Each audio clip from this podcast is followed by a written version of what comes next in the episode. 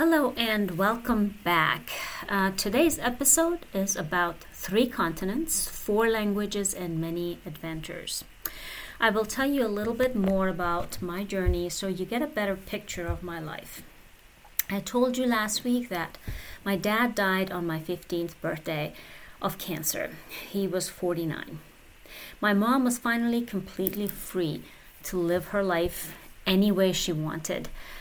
She put up a really good show after he died, but she had ulterior motives. She was only 40, and as she put it herself, she was only beginning to live her life.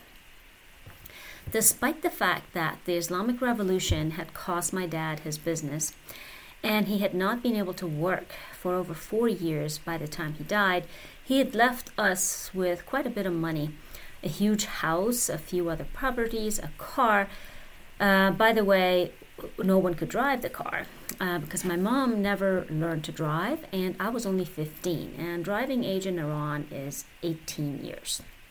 So she started selling stuff and getting rid of lots of memories. Within a year after my dad had died, we had moved to a smaller house and rented the big house we had lived in for the past seven plus years. The car, along with lots of my dad's belongings, were sold. Uh, she still complained about the fact that he didn't leave us enough, but she still never bothered to look for work. She continued to be a crazed shopaholic, and spend money like this was a bottomless cash tank. And she started dating. There's a lot of painful stories that I will not share at this time. But I will tell you this I was willing to do anything to get out of that house and that country and finally find a home. At the time, my boyfriend Shahram had had to flee Iran illegally because we were in the middle of the Iran-Iraq war. All men were supposed to enlist as soon as they graduated from high school. So his parents arranged for him and his best friend to flee the country by foot, on camelback, and other means, and cross the border to Pakistan, where um, many people were smuggling young men to other countries. They had paid a fortune to buy him a fake passport and sent him to Belgium, where he applied for political asylum and stayed as a refugee. So now I was left behind with a mother who had never wanted me to begin with, but now I had no one. My father was gone forever, my sisters in the US, my 20 year old boyfriend, a refugee in Belgium. Before he left, we got quote unquote engaged. I was 16 and he had we had been dating for 3 years. I spent most of my time during those years uh, or those months at my best friend Neda's house uh, or with my cousin Samira at her house. I only went home to get clothes or other things for school. but I was always with Neda or Samira or both. Sometimes I also spent some time at Shahram's parents' house. Um, during that time, his parents were trying to find a way to get me reunited with him. But they too had ulterior motives. They knew that my father had left us money and inheritance, and as his dad put it once, they had counted on my taking my inheritance with me. That obviously was not going to happen, as all of our assets were stuck in, in the house, the properties, and in the middle of a huge legal battle between my mother and my dad's father, who was still alive, and at age 80, he wanted some of those assets. Yes, you can tell I do have a dysfunctional family. So really, uh, I needed to get the heck out of that mess. And the last thing I cared about was cared about was inheritance. I wanted freedom. We had applied for a fiancé visa for Belgium as Shahram uh, was a political refugee, and according to the Belgian law, I was entitled to a visa. After about a year, I was finally granted a visa to go to Belgium. You can imagine how I felt. But there was also a lot of anxiety and fear as well because I was uniting with my illegal fiance who was a political refugee in another country. I finally arrived in Belgium on December 27, 1987, four days before the New Year. Now, at barely 17 years old, I was a for- in a foreign country with three languages, none of which I knew, and I knew very limited English, not nearly enough to get me anywhere. I attended high school in a matter of a few months. Um, I lost one year due to language barriers, of course, and I knew the subjects like biology, chemistry, math, and etc., but I had to use two dictionaries Flemish to English and English to Farsi. Once I translated everything, then I would have to learn the subject. Needless to say, it took me up to eight hours to study two pages, and many times I thought I was never going to get anywhere with this. During my first year in Belgium, I learned a lot from um, my one Belgian friend, Peggy, who was the least popular girl in my class. She was not attractive and not rich, so she was really bullied a lot. But she took me on as a friend, and as I too was an outsider, I couldn't really speak the language, so they could say whatever they wanted. Uh, but Peggy and I became close, and she taught me a lot. With lots of patience in sign language, after about nine months, I became nearly fluent in Dutch. Now I had to improve my French as this small country has three official languages. If you want to go to college, you have to speak one very fluently, of course, and be very good at the second language at a minimum. So it would take me a long time to be able to master all of that. During that time, I learned um, about a different way to get my required subjects done there was a program there that uh, was for adults and uh, was for adults who had left high school at some point and uh, they wanted to go back and uh, finish their high school diploma to go to college. It was called Independent School, and you studied the subjects in any order and passed um, an oral exam in front of a huge panel. So I passed biology, chemistry, math, and physics. Now I had the daunting task of passing non science subjects, which was not my strength, like geography or social sciences, and uh, French literature, of course. During that year, I also became aware that Shahram had no intention to go to school. He had picked up drinking, smoking pot, and partying all the time. He had changed, or was revealing his real personality I had never known before, or perhaps I was too young and stupid to see, or even maybe I was preoccupied with running away from home that I ignored those things. I also took a few jobs to make money because he was not able to keep any job.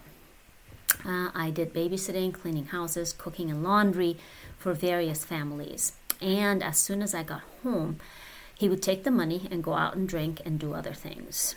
Life became very stressful. We were poor refugees with hardly any money. He was spending all the money on alcohol and drugs. He was not really working, and he became abusive. So I continued to go to school and work because I was determined to go to college and become a scientist. Meanwhile, my sisters in the US kept telling me that I should join them here.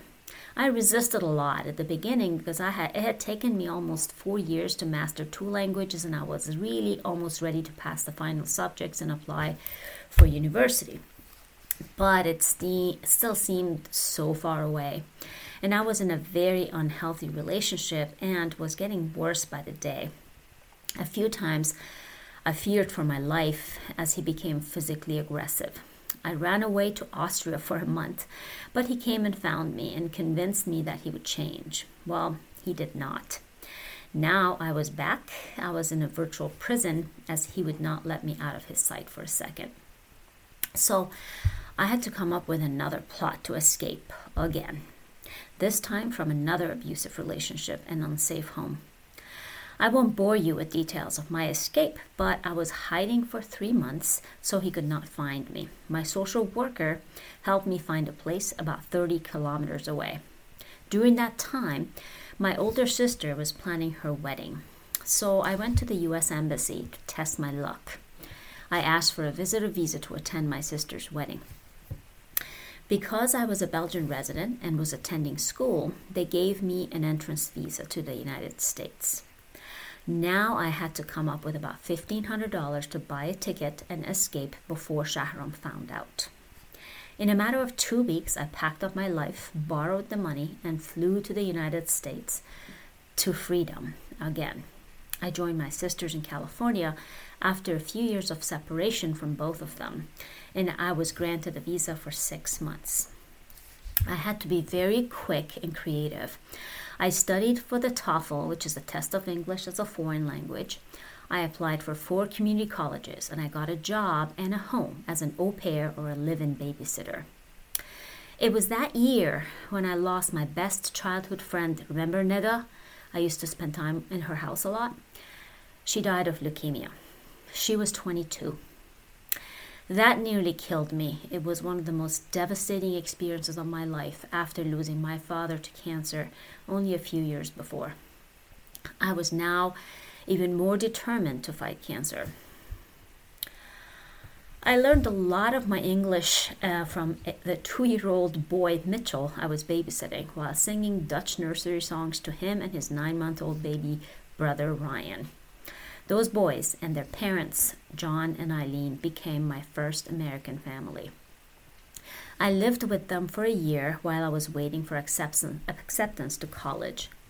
I finally got in and applied for a student visa. In the fall of 1993, I started college at the age of 23. Finally. I had to pay $2,500 a quarter for community college because I was on an international student visa. So I had to work about 55 hours a week while I took care of an elderly couple, one with Alzheimer's, in exchange for room and board because all of my earnings went to tuition. I slept about three hours a night and lived on a budget of $10 a day for all of my food and gas in my car, which was a gift from my American family, by the way. I was dirt poor. I worked all the time. I was exhausted. But I was determined to become a scientist. Sometime during my first year at the De Anza College at Cupertino, California, I met Walt and fell in love again. In 1996, we got engaged, and in 1997 we were married. I transferred to University of California, Davis, majoring in genetics and a minor in food biochemistry. The path ahead seemed clear, and I was ready to plow through and pave my way to graduate school to become a scientist. I was told many times along the way that I could not accomplish this because the path I had chosen was very hard, if not impossible. In my head, I had one answer if you want me to do something, tell me I can't.